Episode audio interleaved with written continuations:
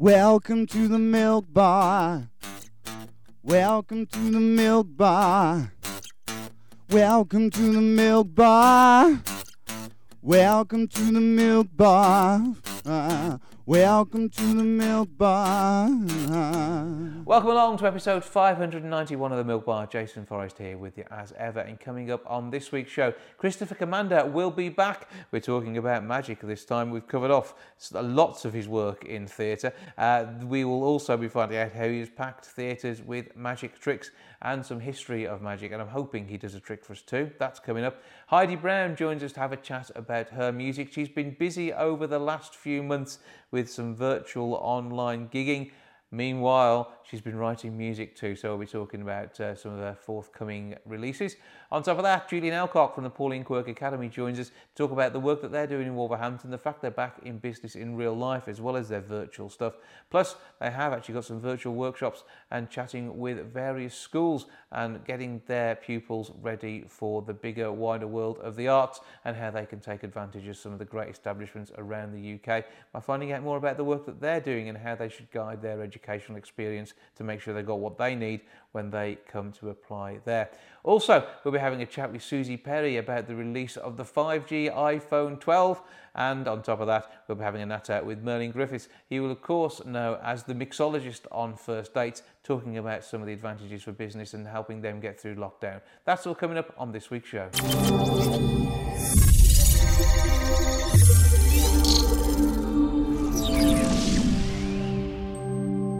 Chris Commander joins me now for the third time in as many months, which number one is unusual, but his world is so varied, we have a right game fitting it all into one chat. And he joins me now to talk about his world of magic. Hello, sir. Hello, how are you? I'm good. I trust all is well with you. All, all is well. All is chaotic in this current climate, as we've talked about many a time. Welcome, welcome to to Chris's half hour. Yeah. It'll be a regular spot. Well, I, th- I think that's a great feature. I think that would work particularly well. So, uh, I, I, I, find you sat in front of some interesting looking props, which we will come to shortly. However, let's talk a little bit about the world of magic because uh, I know you initially as a theatre performer and then you suddenly started up this series, uh, Commander of Magic. So, tell me a bit more about how that came about. Um, that came about from a, weirdly enough, a theatre show. We were going to do Romeo and Juliet because uh, that's and... known for its magic tricks, isn't it? Yeah, yeah, as you know. No, this was this was this was pure acting. This is the this the long-winded story. This is pure acting. Um, I was cast. Um, we were just ready to start rehearsal. Uh, it was going to be a big long, um, big long show with intense rehearsals with people from all up and down the country. And three days before, well, it was about Thursday, and we were going to start on Monday. And uh, we all got an email saying, uh, show's been cancelled. Um, that's it. And we all went, oh, that's that's news because we're just about to sign contracts and stuff and all sorts of things, and it was all a bit, um, it was all a bit suspicious. Mm-hmm. Uh, they told us a few reasons, which were okay reasons, but not from a theatre perspective. One of the reasons was that pre-show ticket sales were down. Um, but we hadn't even started rehearsal yet, and pre-show ticket sales, as you well know, don't really go up until the month of the show or two weeks before. So it was all a little suspicious. Um, anyway, so I was going to be working with a director, Benjamin Field, mm-hmm. and uh, we'd met on a previous occasion. I'd seen his Macbeth, and I'd talked to him about it prior. Uh, I'd helped one of the actors do uh, some lines because he wasn't quite familiar, as familiar with Shakespeare as I am. Uh, and so we'd run some stuff, and he said, "You've got to come see the show." And so I saw his, I saw the Macbeth, and uh, I said, "I have questions. I have questions." Uh, it's hard to take my actor brain off when uh, I'm watching, especially Shakespeare. For some reason, it's hard for me to uh, let go. Uh, so I, so I've got, I've got notes. Do you think I could talk to Ben? And my friend said, "Yeah, he's he's really he's lovely. He's really lovely. Go up and ask him." And I was like, "Well, I've been invited by you to come see a show, and now I've kind of been snuck into the after party just a little bit, and I feel like I'd be a bit of a pest, as one would be if you just go and go, I have notes for you. I have questions." Um, And a few weeks later, I was like, I'm I'm burning to know the answers. These burning questions, I'm I require burning answers for. So uh, I contacted my friend and he said, seriously, talk to Ben. He's lovely. Talk to him. So I reached out to him and I said, hey, I've just recently seen your Macbeth and I've I've got some questions. Um, and he said, come to brunch. And we went to brunch just down the road and I listed off my uh, my my questions. I had a notebook. I felt very uh, I felt very bad. Um, uh, he thought that I was trying to um, seduce him into giving me a part for his next production, which uh, it turned into a lovely friendship. And uh, when he was doing Romeo and Juliet, I asked, could I could I audition? And he said, yes, come and audition. And I auditioned, and he graciously gave me the role of Romeo. Uh, and we were all set to start rehearsal. Um, there were people coming from Scotland and London and all over the place. Uh, and then the production got shut down and me and Ben sort of went, Ben reached out to me and he said, well, now there's this sort of creative void, and you know, nature abhors a vacuum, so perhaps we could do something. And I know your love of magic. Would you like to do a show?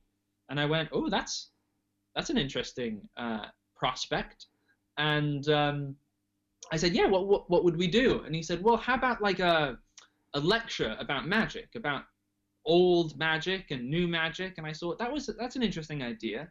But even as a magician, um, I find it slightly boring to sit for someone for, for 90 minutes and listen to them talk about magic and not perform magic.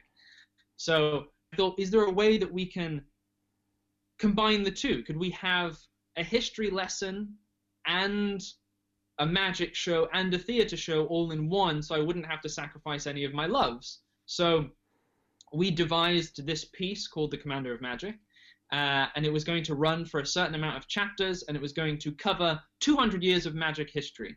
The first chapter started in 1846 at the rise of the spiritualist movement with the with the Fox sisters, and we performed effects that were popular at the time. So that was the idea of the show. Uh, we did a second chapter a year later called The Dangers of Deception, which was all about dangerous magic, and that brought us in to the 1910s, sort of 1920s. We talked about Houdini a little bit. Um, and uh, it was going to progress from there. Unfortunately, things happen, life gets in the way. Um, I go off and I work in America. I come back. Ben is moving. Uh, he's moving to Devon, um, and we stay in contact. But it's very difficult to rehearse a show and uh, have a concept for a show when we're four hours away from each other. Mm-hmm. So still a constant process. It's still on our mind. I talked to Ben. In fact, Ben just messaged me now. Um, we just we just don't have the, the we don't have the venues and we don't have the the concept yet. We loved some things in chapter one and some things in chapter two. We're hoping to combine something and make something new out of that material and add some new stuff and um, hopefully make it a tighter show because there were some things I really loved in chapter two, and there were some things I really loved in chapter one. Um, it's kind of good because Ben loves chapter one more than I do. I love chapter two uh, for some creative different reasons, and that makes me think that in the middle somewhere is a really great show where we can connect uh, and have something that, that we're both proud of. Not that we're not proud of either show. Know I've been to see chapter one. And unfortunately, my schedule didn't allow me to see chapter two on the uh, occasions that you brought it to the stage.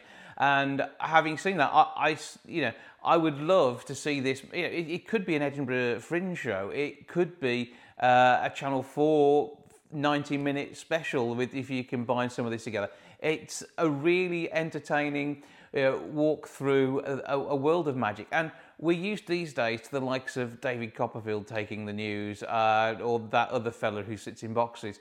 Uh, so, you know, the, that, that sort of thing is you know, the, the, the, level of magic that we see. But there is still uh, the variety side of it. And, and this was kind of variety of its day, wasn't it? And they, even though a little macabre, um, uh, and, and, frowned upon in some parts of polite society, the stories that you've told uh, going, going back in time really do bring a, a world to life.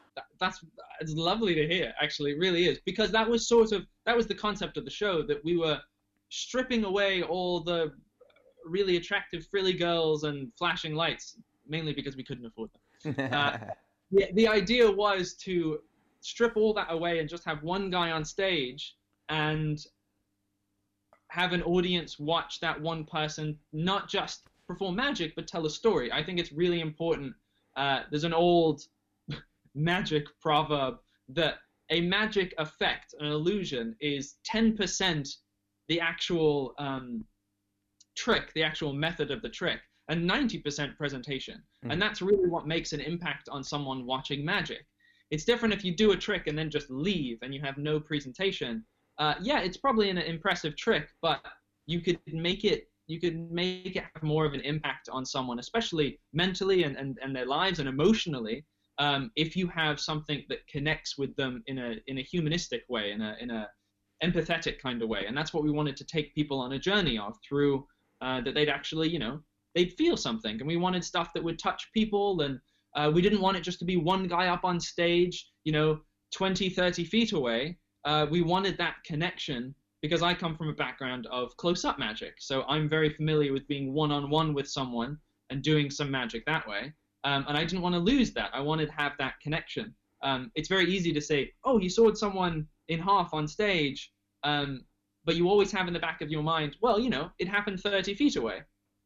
Okay, there was a trick, there was an effect. I liked to bring a lot of my show was bring people up on stage with me uh, and do for everyone. Having been the victim of that, and certainly not in on the magic trick, I was genuinely impressed because a lot of the time if you're doing close-up magic, you've got to be really careful that people don't see what you're doing and see how it works. And having been there and being the, the stooge in the trick, uh, it was really good fun um, and yeah, truly, apparently magical. So, I mean, it is. I think part of your acting background as well helps you do this because you can play straight-faced when you know inside there's something really clever going on and, and hide the, the, the cleverness uh, because everyone else would probably just look too smug. Yeah, it's tough. There's a, there's a there's a there's a there's a hard line to tread with magic of um I didn't want anyone to come out of that show thinking I was made a fool of. Mm-hmm. Like that's not what I think magic is about. I shouldn't it shouldn't be the smartest guy in the room is doing tricks for people to make them feel foolish. Mm-hmm. Um, it almost in a way the effects are happening at the same time. We are we are having this experience together. Um, and it's tough. It's tough to, to, to tread that line of smugness.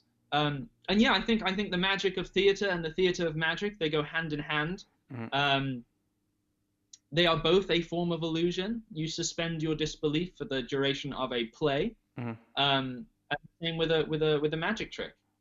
Well, I, I, came away suitably amazed, which is what I think you were looking for. I was, it worked for me. And I, I say, we, we note uh, surrounding you at the moment, we have some interesting magical looking props. Uh, so, uh, so the, the, the, the thing under the sheet is already slightly worrying me. Uh, but uh, w- w- how do you want to play this? What's going to happen now? I, am I once again going to be amazed? I, I mean, I hope so. Let's see how well this goes. Uh, we talked last time we talked about doing something over um, the interwebs. Mm-hmm. So I would think um, this is purely because it is now it is now Spooktober. So I I would have a ghost with me. Um, he's a bit more corporeal than I assumed, but uh, on the other side of me, I have three envelopes um, labeled, in fact, one, two, and three. Uh, in two of these envelopes are blank sheets of cards and in one of them is 20 pounds. right. In my pocket. the idea is that you have to try and find the 20 pounds.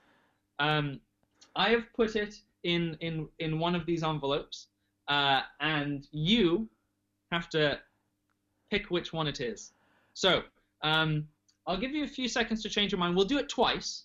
If right. you get it wrong the first time, uh, we'll do it again a second time. But um, what what draws? What number draws you to it? it? It's it's a tricky one. Um, I mean, uh, they're all good numbers, one, two, or three. So three of my favourite low numbers there. Um, so uh, I, th- I, th- I, think we'll, we'll, go with with the highest uh, of, of, the set, and we'll go for number three, please. Three. You sure? I, I, I feel that that's a good starting point. That's a good starting point. It was a completely three choice. Mm-hmm. joke. Okay, number three. Yep. All right. Let's see. Inside, we have a blank piece of paper. And that is So- it. Now you are down to one and 2 Mhm. Now, a lot of people pick a number and stick with their gut.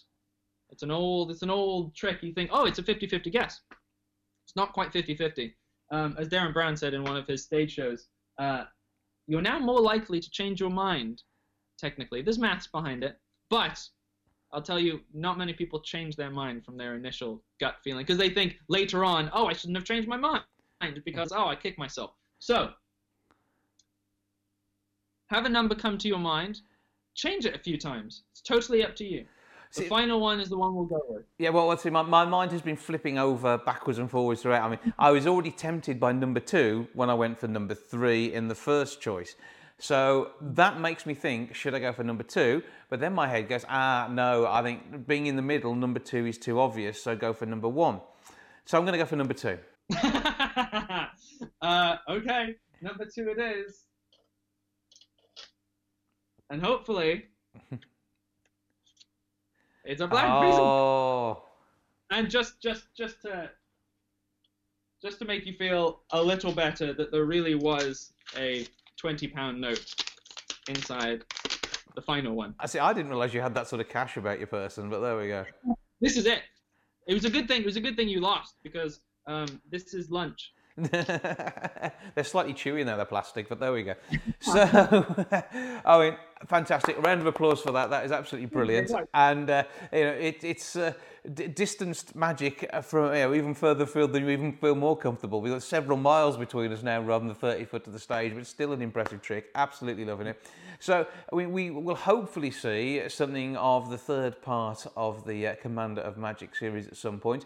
Uh, I, I, I'm I'm pushing for what's the- you know, parts one and two to be turned into some sort of DVD special, if not a national television broadcast, or maybe international. Maybe something could be done here.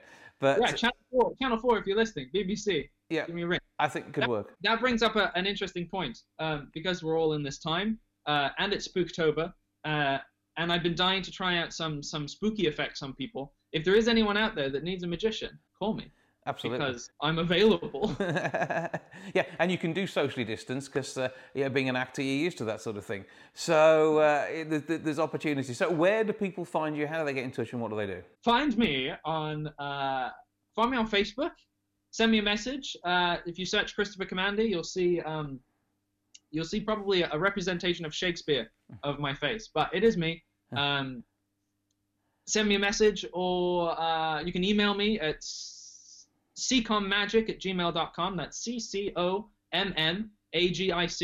so it's chris commander magic at gmail.com um, and, and we'll have a chat because i miss people Uh, I really miss people. It's, it's that's like, you, you just sit there, have a chat with your ghost, do a few more magic tricks for it. The world will be a happy place. Okay. Your only friend. Chris, always good to talk to you. Thank you again for joining us, and have a fantastic rest of the Spooktober. Yay, you too. Heidi Browne is somebody who hasn't let her time during lockdown go to waste, producing music and videos and performing an absolute shed load of gigs via both Zoom and Facebook. And she joins me now to tell me more about her music and what's going on. Hello. Hi, How are we doing? fine, thank you. How are you? I'm good, thank you. Now, uh, obviously, where, where you're at the moment, it's quite clearly very socially distanced. You're out in the wilds. Um, you've come, gone for a little walk. I'm in Wales this weekend, but not in the lockdown part of Wales, in the safe area. So that's good. Uh, We're in a, a nice, uh, safe position, which is the way we like it. So, what has been going on with your work? Because I know that you, you haven't stopped of late. Um, yes, so during lockdown, um, I did more gigs probably than I would have done if I was able to gig like live. Um, so I did quite a lot of digital gigs. I've, and prior to lockdown, I hadn't tried um, going live on Facebook, and it was something that, that was I found a bit daunting because you've, you've got to be kind of like no perfect in case it goes out like because it could get shared loads of times. Whereas if you just in a normal gig, it's not likely to. Um, but sort of, I had to go at it, and realised that a lot of people that know that I play music that hasn't probably gone to my gigs before just happened to click on. So I ended up getting a, you know, expanding my fan base quite a lot. Um, and then more and more venues were doing their own like virtual um, gigs. So I got um, um, I got booked with Matt and Phred's, which is a really um, a really good jazz venue in Manchester. So they were doing virtual gigs with like a PayPal um, tip jar. So I got some nice new fans through that, and I did an open mic in America, which was cool because people were just messaging, "Oh, I'm from Philadelphia and I'm listening live now whilst I'm making my dinner." That was cool. Um, and then and there was quite a lot of artist collaboration opportunities because everyone's in the same boat. So I think it made like whereas normally you'll be gigging on a Thursday, Friday, Saturday, you don't tend to go out and watch other other people live, but um, because people were then you know going live on a Tuesday or Wednesday or whatever, we, there was more of a sort of sharing community spirit. Um, I did a collaboration with um, a guy called uh, Mark Gallagher who plays um, what's it called? Uh, ukulele. Uh-huh. Um, we did a song in French, um, and that got um, so we, we sort of put that up on YouTube and also like shared it on Facebook. Um, and then another singer-songwriter friend of mine called Cara Hammond was doing a weekly um, like songwriters night where she, it was every Monday and she'd have like four featured artists for a 20 minute slot each. So that was good because they were artists from all over the UK, sort of handpicked. Um, so yeah, I think it was it was quite good like that. It wasn't obviously in terms of the money you'd usually get from gigging, like you just had to do it more for the love, which you know is a good thing really. It makes you re- remember why you do it. Mm-hmm. Um, but yeah. Um, but money is an important part of it, and hopefully off the back of this, you'll sell some more music. So first of all, people can look for Peach Brown online and see all of this fantastic history stuff. And this will hopefully whet their appetite for the fantastic work that you're doing. So you've got music that you've been writing, and uh, when it comes down to your inspiration and you know, creating all of this, I mean, you, have taken it through to the ne- next next step. Really, I mean, you, your sound is fantastic. The music is awesome, and then you're also creating some, uh, some video footage to go alongside it, and, and particularly that's been difficult during lockdown, hasn't it? Uh, yes, um, so during lockdown, uh, we decided to do a music video.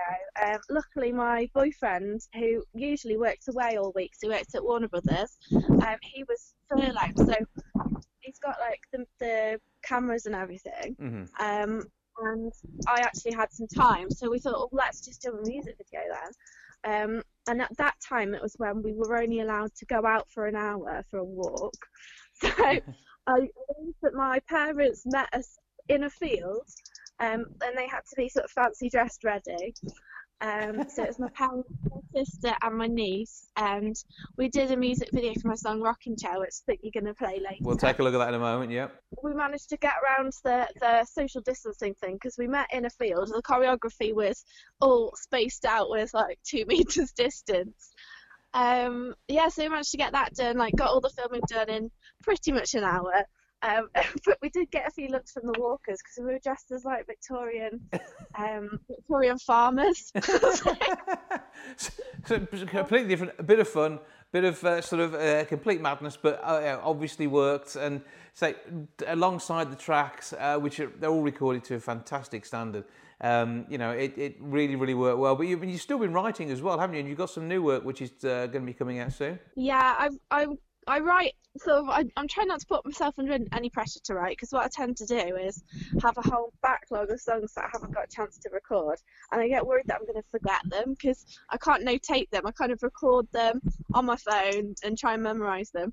Um, so there are lots of songs that I've, I've got five albums out now on iTunes. If you um, if you look at up Heidi Browne, um, but I've probably got another two albums worth of songs that I haven't recorded yet, and then every so often I accidentally write another one, and I'm like, no, I've got more to try and remember. but that's my worry.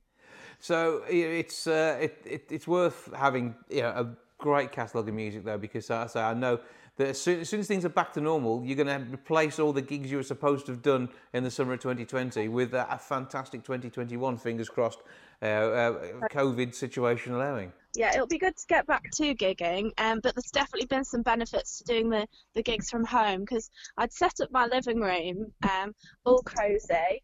Um, I'd do my gig, and I might get more people clicking on and, and watching than I would if I went and played like in a music venue. And then afterwards, you just move your keyboard aside and you're on your sofa. You've got nowhere to drive, no gear to pack away. So it's ideal. so I'm, wor- I'm worried when I do actually get back to gigging. I'll, I'll be. I'm so spoilt now with com- sitting on my comfy sofa. I'm going to drive all that way. It's going to be compulsory for the venue to provide the, the settee, uh, the, the hot chocolate for straight after the gig, and the rider is going to involve. I mean, you can do a full-on Mariah Carey and insist on kittens as well if you want. I think that would work, wouldn't it? Yeah. I've got a cat so I'll probably avoid that one, but I'll think of something similar. Hypoallergy. Yeah, avoid, avoid cat allergies where possible. So uh, we we can find you as, as, as Peach Brown, Heidi Browne, and Peach Brown is my personal page, so if you're my friend, you can add me on that. But um, it's my uh, my music page is Heidi Browne, so which has got an E at the end of Brown. Um, I've got five five albums which are on iTunes, Amazon, Spotify, Deezer. Um, but also if you wanted like the the CD hard copy, then you can message me on my music page, which is if you look under pages and look up Heidi Browne. Heidi Browne is what we want to check out there. That that works for me. Well, I mean, it's it's it's great to catch up with you. Keep enjoying the countryside around you. It's looking fantastic there. And uh, in, uh, yeah, enjoy the music as we are. And uh, we're going to take a listen to uh, this track now. Give us a bit of a background to the song we're going to hear. So this song, it's actually quite lockdown appropriate. Um, it's about being stuck in your ways. I kind of wrote it a, a, with the idea of like a um, an older person who's maybe got like they got to, they've got to that stage where they don't change their mindset on anything. They're not going anywhere, but they don't want to go anywhere. Um, oh, I've just put a filter on. We've, we've, we've suddenly developed a filter. That's that's that's interesting. I'm not sure how to do it. There we go. Well, I might have to talk for the rest of the time with this. so yeah, um, then um, I think because a lot of people are on lockdown and just liking not doing much at all, it's kind of um, yeah, it's kind of relevant in that way. Well- and now I'm going to predict that the next song coming up is called Rocking. Works brilliantly. Uh, Heidi, thank you for joining us, and uh, it's a, enjoy the filter, and we look forward to hearing more of your music as we head through 2021. Thank you. Thanks for having me.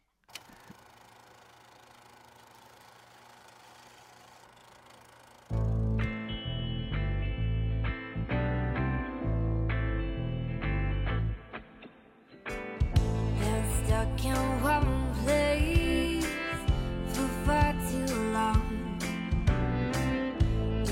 expression on my face That's the question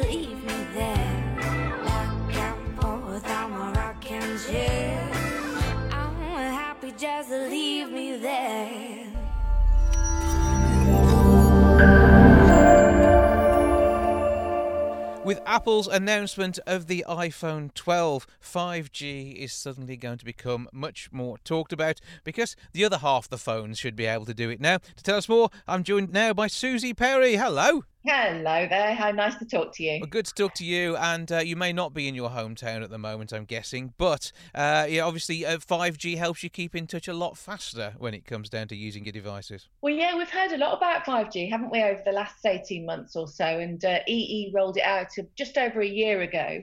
Um, and now Apple have launched their iPhone that you can connect to 5G. It's all starting to come together.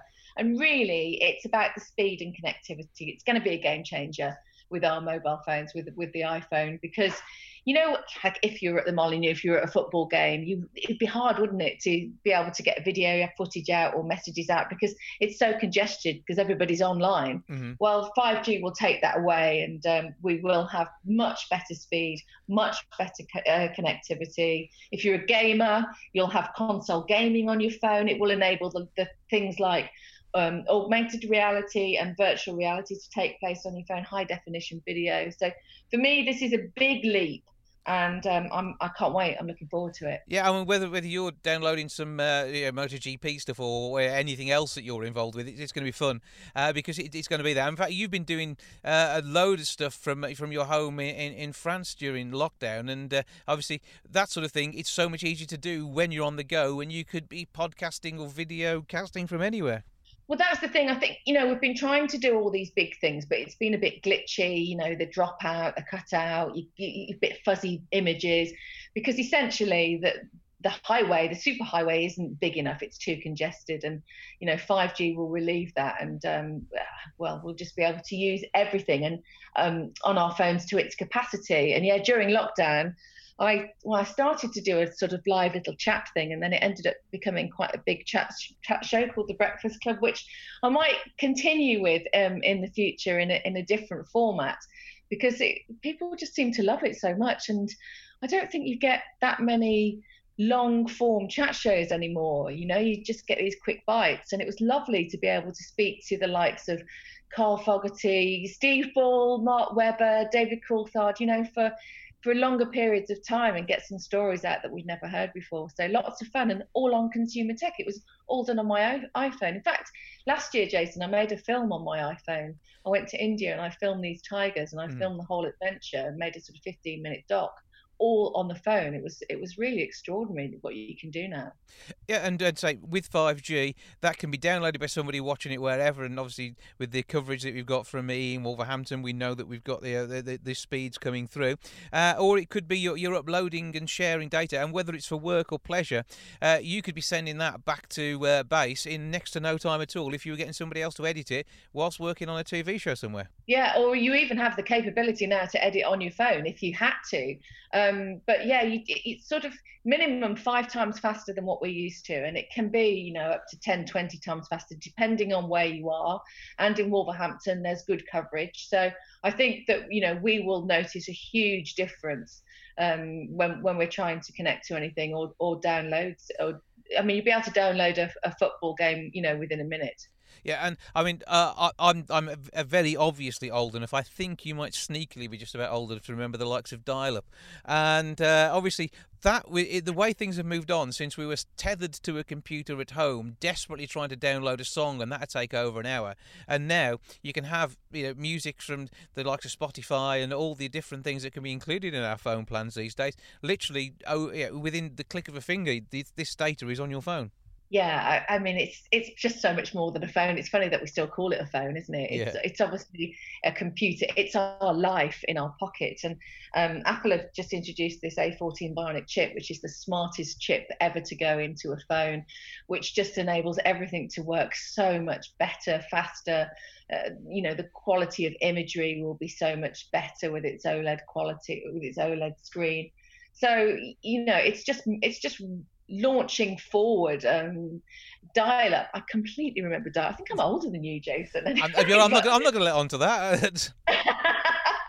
yeah, I do, and I and I go back to the days of my gadget show. So 2004, when we you know, sort of looking at the new iPhone and um, comparing it to physical buttons on a, a Nokia or you know the, the, phones that we had around at the time, and we knew it was all about the apps, the applications, which no one says application anymore, do they? um, but we didn't quite. I don't think we even quite foresaw how big a change it would be to our lives. But apps have made the biggest difference, I think, in the last um, 15 years, don't you, to yeah. us? And it's all very well having all these apps and all these things that we can do, but to not be able to process them, you know, because we don't have the data is frustrating. And now 5G will enable that. We'll be able to use our, our iPhones to capacity, which is wonderful news. Yeah, and it works even better than having a, a Wi-Fi with you constantly because it, it may work over a short distance, which is the way in which these cells allow us to get the fast data speed. Because when you've got a big cell, that's what slows things down. But 5G, yeah. it's lots of local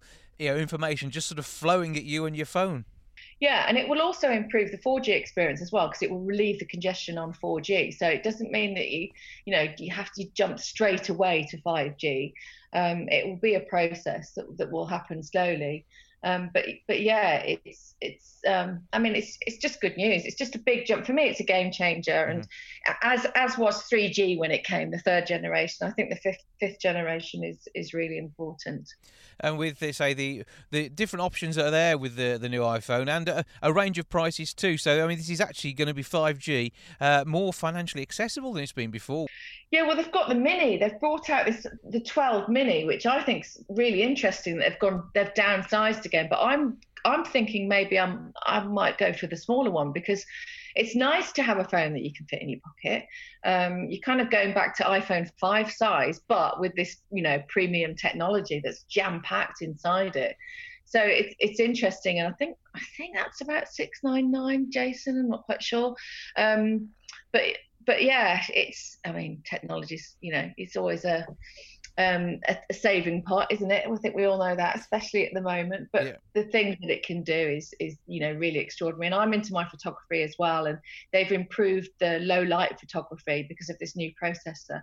So uh, it's um, it's yeah, it's it's it's all good. Yeah, and when you hear phrases bandied around like five nanometer chips and things like that, it just gets confusing for the for the rest of the bulk of us. But we know that small is good when it comes to phones. More packed in, more technology, and uh, a greater way of enjoying the experience. And uh, I'm I'm an iPhone Pro Max man myself at the moment. I do have the 11 the, as we speak. So yeah, I'm, that's what I've got as well. I, am looking forward to launch date to see what what I decide to do and see where we can go because obviously we can pre-order from Friday, can't we? Yeah, Friday for for the first two. You can get them on Friday and the second two next Friday. But you know, as you would expect with the new iPhone, it's thinner, smaller, lighter, um, more pixels, more clarity in terms of what you're looking at. Um, oh, it's got that tougher glass as well, the ceramic shield. So if you drop your phone, you've got four times a chance of not uh, not smashing it. But really, it's the it's the 5G experience that's important, and um, and it's about that connectivity and it's about the speed, and that's going to be, you know, where we see the big differences in this new phone. So, where do we go for more information?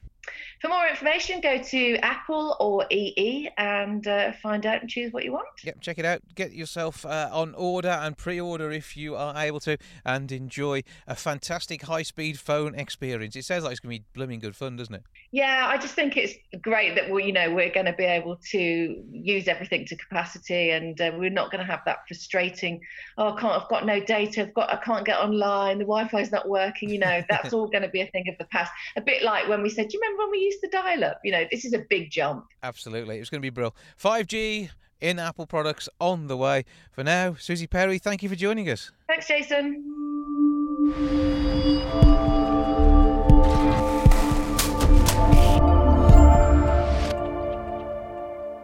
Julian Elcock from the Wolverhampton PQA Pauline Quirk Academy joins me for a bit of a chat about what is going on and how they're working in the current situation. Hello, sir. Hello, how are you doing, mate? I'm good. The world treating you well, I trust. Uh, pretty good, actually, at the moment. Yeah, we're doing okay which is good. Now, uh, we had a little chat a while back, and we've been talking uh, throughout, uh, since lockdown first started, actually, about how uh, you've continued to work online, and uh, now you are back in real life for the current term, obviously with schools having gone back as well.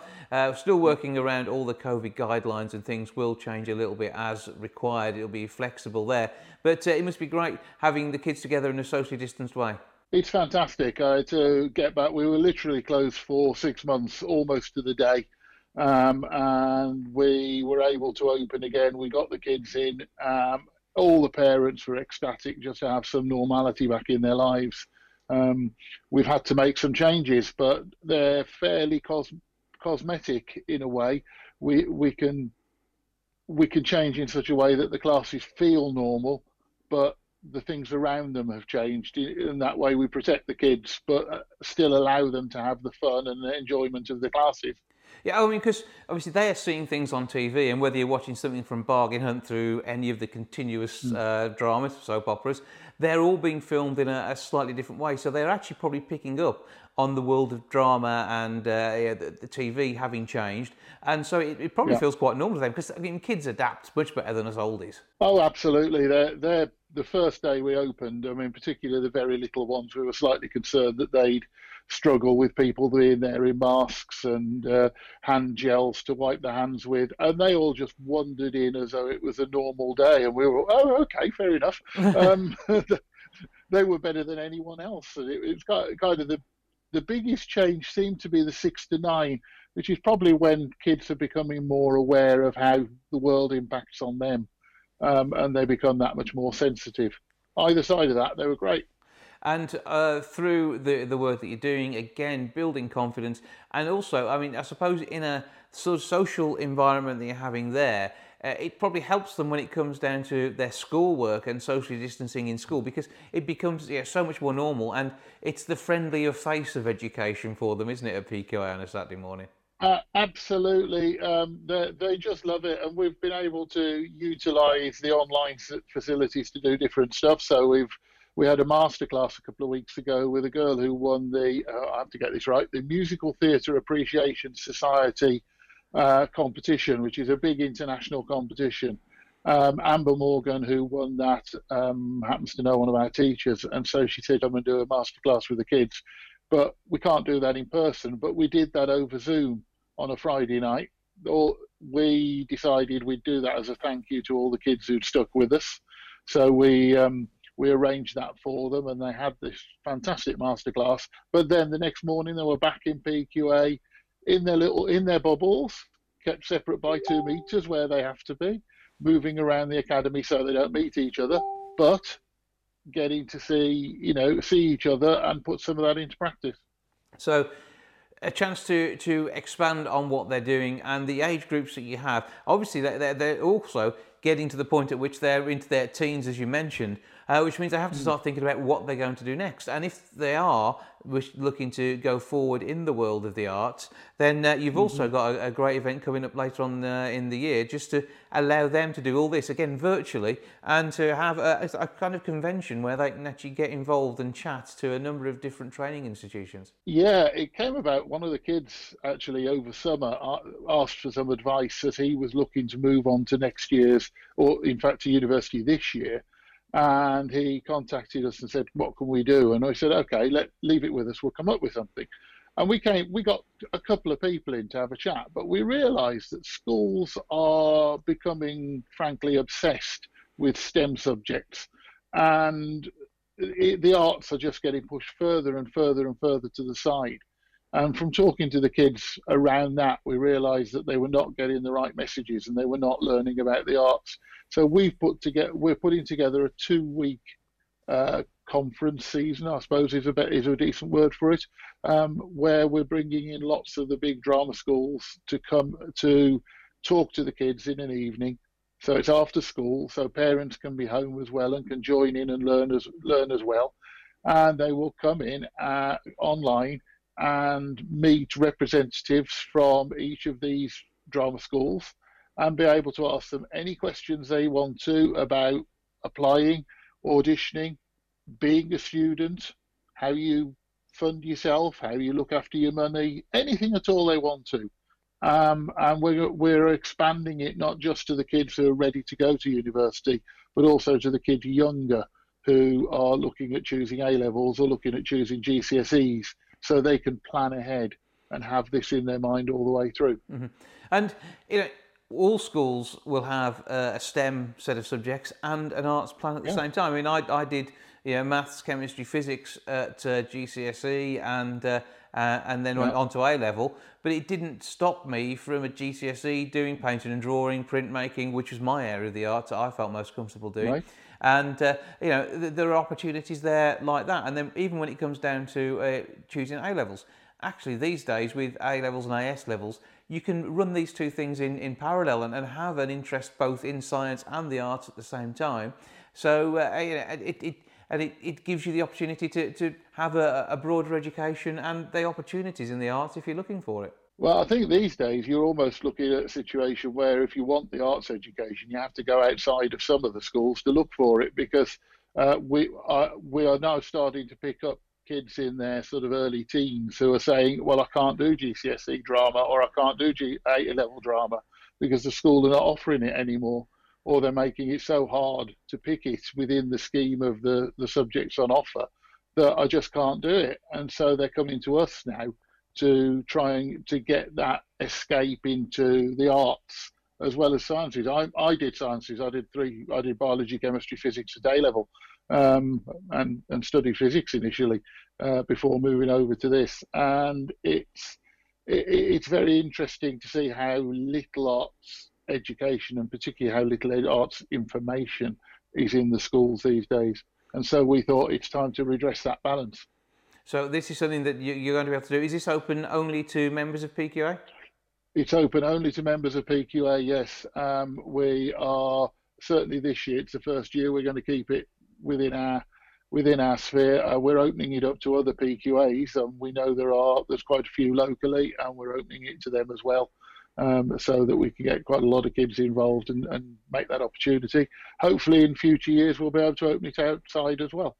And before you know it, the, uh, those who are coming to look will want to maybe get involved anyway and come and join you for a PQA class or two before they do head off and do the next step. And you say if, they, Well, if, it's, if it's the younger ones who are also looking at it, you're thinking of GCSEs, they've got a few years with you as well before they then do move off, and it could be a great thing to run us alongside what they're doing and uh, you know, an opportunity to create a, a show reel as well, which I know is often the case with the work that you do with these kids. Yeah, I mean, long term, certainly looking at the younger ones, they can come to us. They, um, if they if they stay with us for three, something like three years, if they will probably at that age have done um, the RADA Shakespeare Awards, which is something that we we offer uniquely.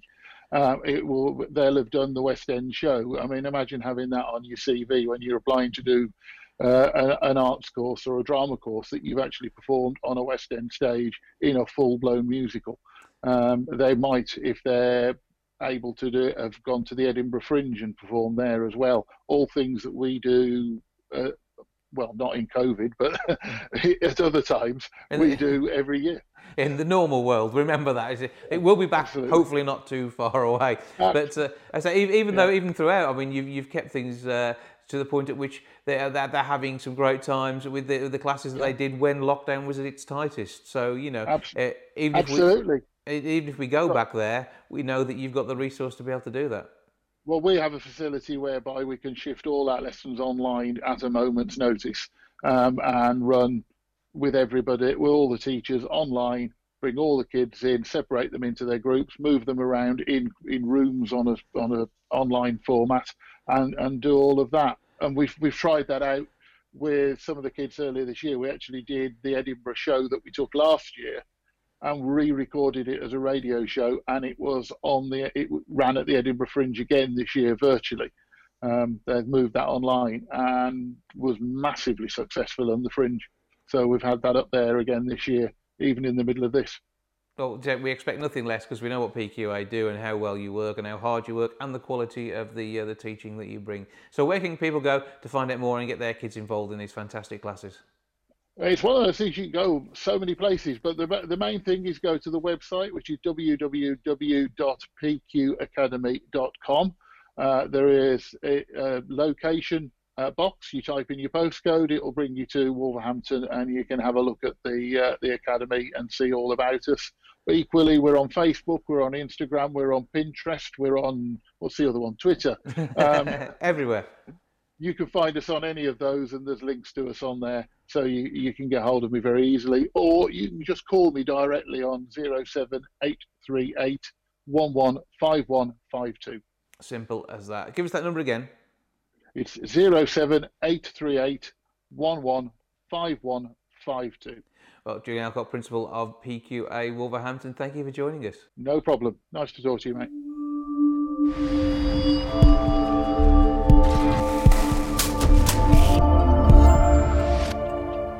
More than a quarter of the hospitality sector's smallest business owners at 27% feel their businesses may not survive past Christmas, and 27% also admit financial uncertainty has caused them to feel anxious or fearful. Tell us more about this survey and some of the options that they may have before them. I'm joined now by Fleur Lawton, Head of Public Affairs at Smart Energy GB, and pub owner as well as bartending TV star Merlin Griffiths. Good afternoon to you both. Good afternoon. So, uh, first of all, uh, Merlin, tell us a, a, bit about the sort of things that seems to be hitting this sector, because obviously we've been uh, you know, te- you know, tentatively waiting for what's going to happen with the, the latest government guidelines, and it's not the worst news we could have seen with everything that's happening from Wednesday, but it's still not brilliant, is it?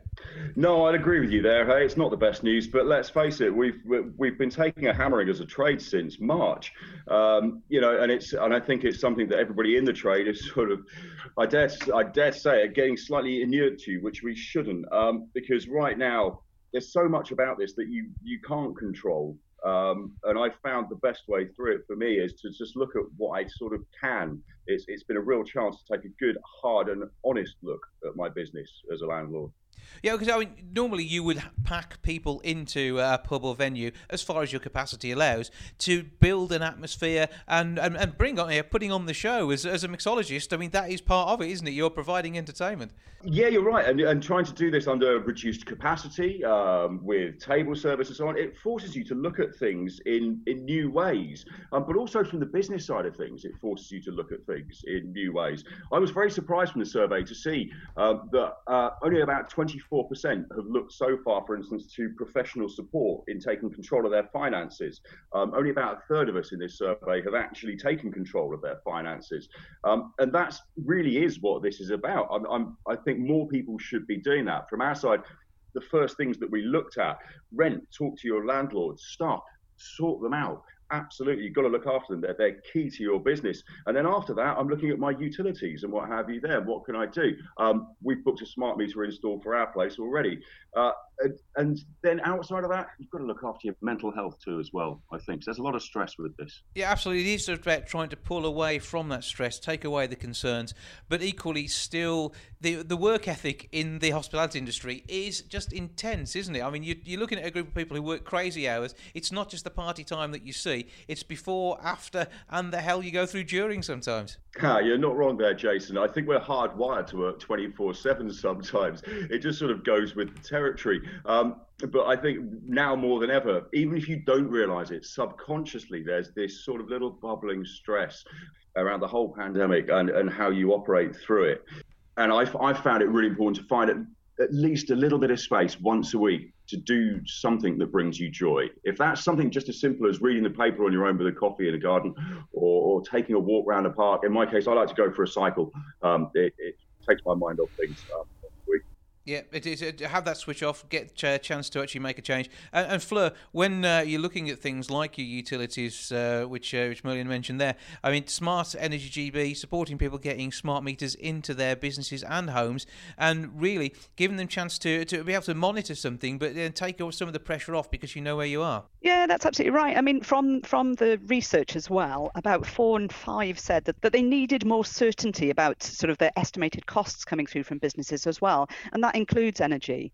And what smart meters do is actually give you uh, more visibility. They give you data on actually what energy you're using. So it means that you get an accurate bill rather than an estimated bill. So you know what your costs, you can know what your costs are coming up, and you can actually, you know, feel more certain about that, have visibility on that as well.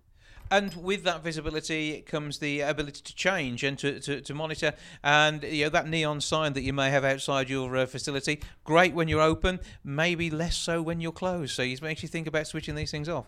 It does Oh, absolutely. absolutely. Yeah, I mean, it makes you it makes you understand actually what things cost because without that visibility, without understanding sort of what things cost, you, you don't know what to do about them, do you? We had a lovely case study of um, a bakery, and during lockdown, they'd had to turn everything off, and that was the first time ever that they'd actually turned everything off.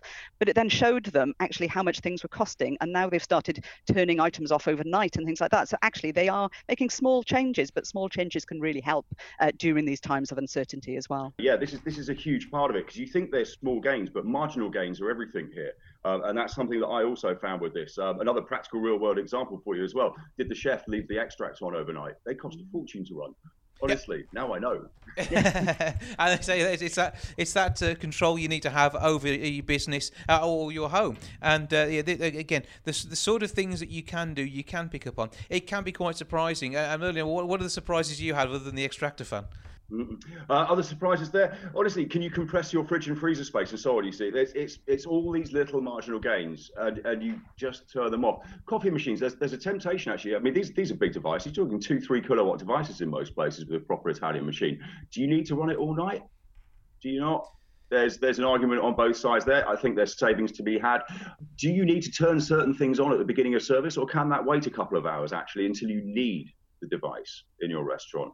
Um, so there's there's a number of ways that you look at this. Um, you know, yeah, certain lighting. Do you actually need to leave it on at night? Do you want timer switches on certain lightings for security? Uh, there's a raft of different things, and when you start drilling into it, you find more and more and more ways that you can now save and monitor this and monitor how much you're saving. Yeah, and then you mentioned a, simple timer switch. Uh, if you've got an illuminated front sign, yes, you want people to know you're there until maybe one o'clock in the morning when they've all gone home. But between the hours of like two and five, two and six, there's going to be no one around to see it. So you know, make sure that switches off, cuts the cost on your bills, and uh, can so, you know, help with still promoting the business, which we all need to know is there. But uh, then uh, you know, make sure we cut that cost wherever possible. And I mean that, that, that this hospitality uh, take time, take control campaign.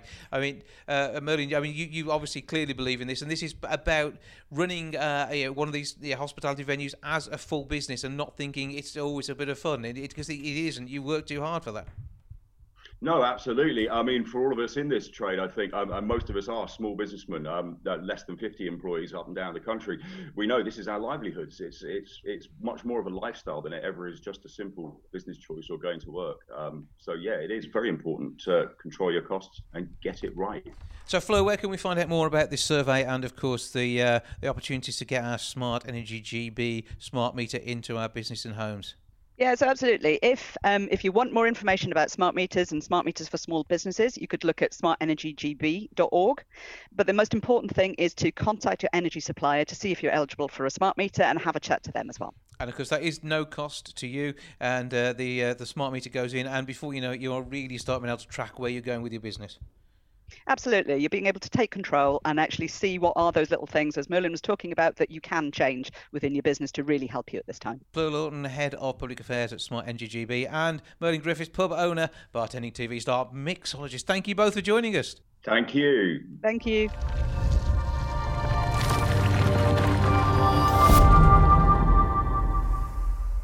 Well, that's your lot for this week. Thank you so much for joining me. Back with episode 592 next week. I'll see you then. So, for now. Goodbye from the milk bar. Goodbye from the milk bar. Goodbye from the milk bar. Goodbye from the milk bar. Yeah. Goodbye from the milk bar. Yeah.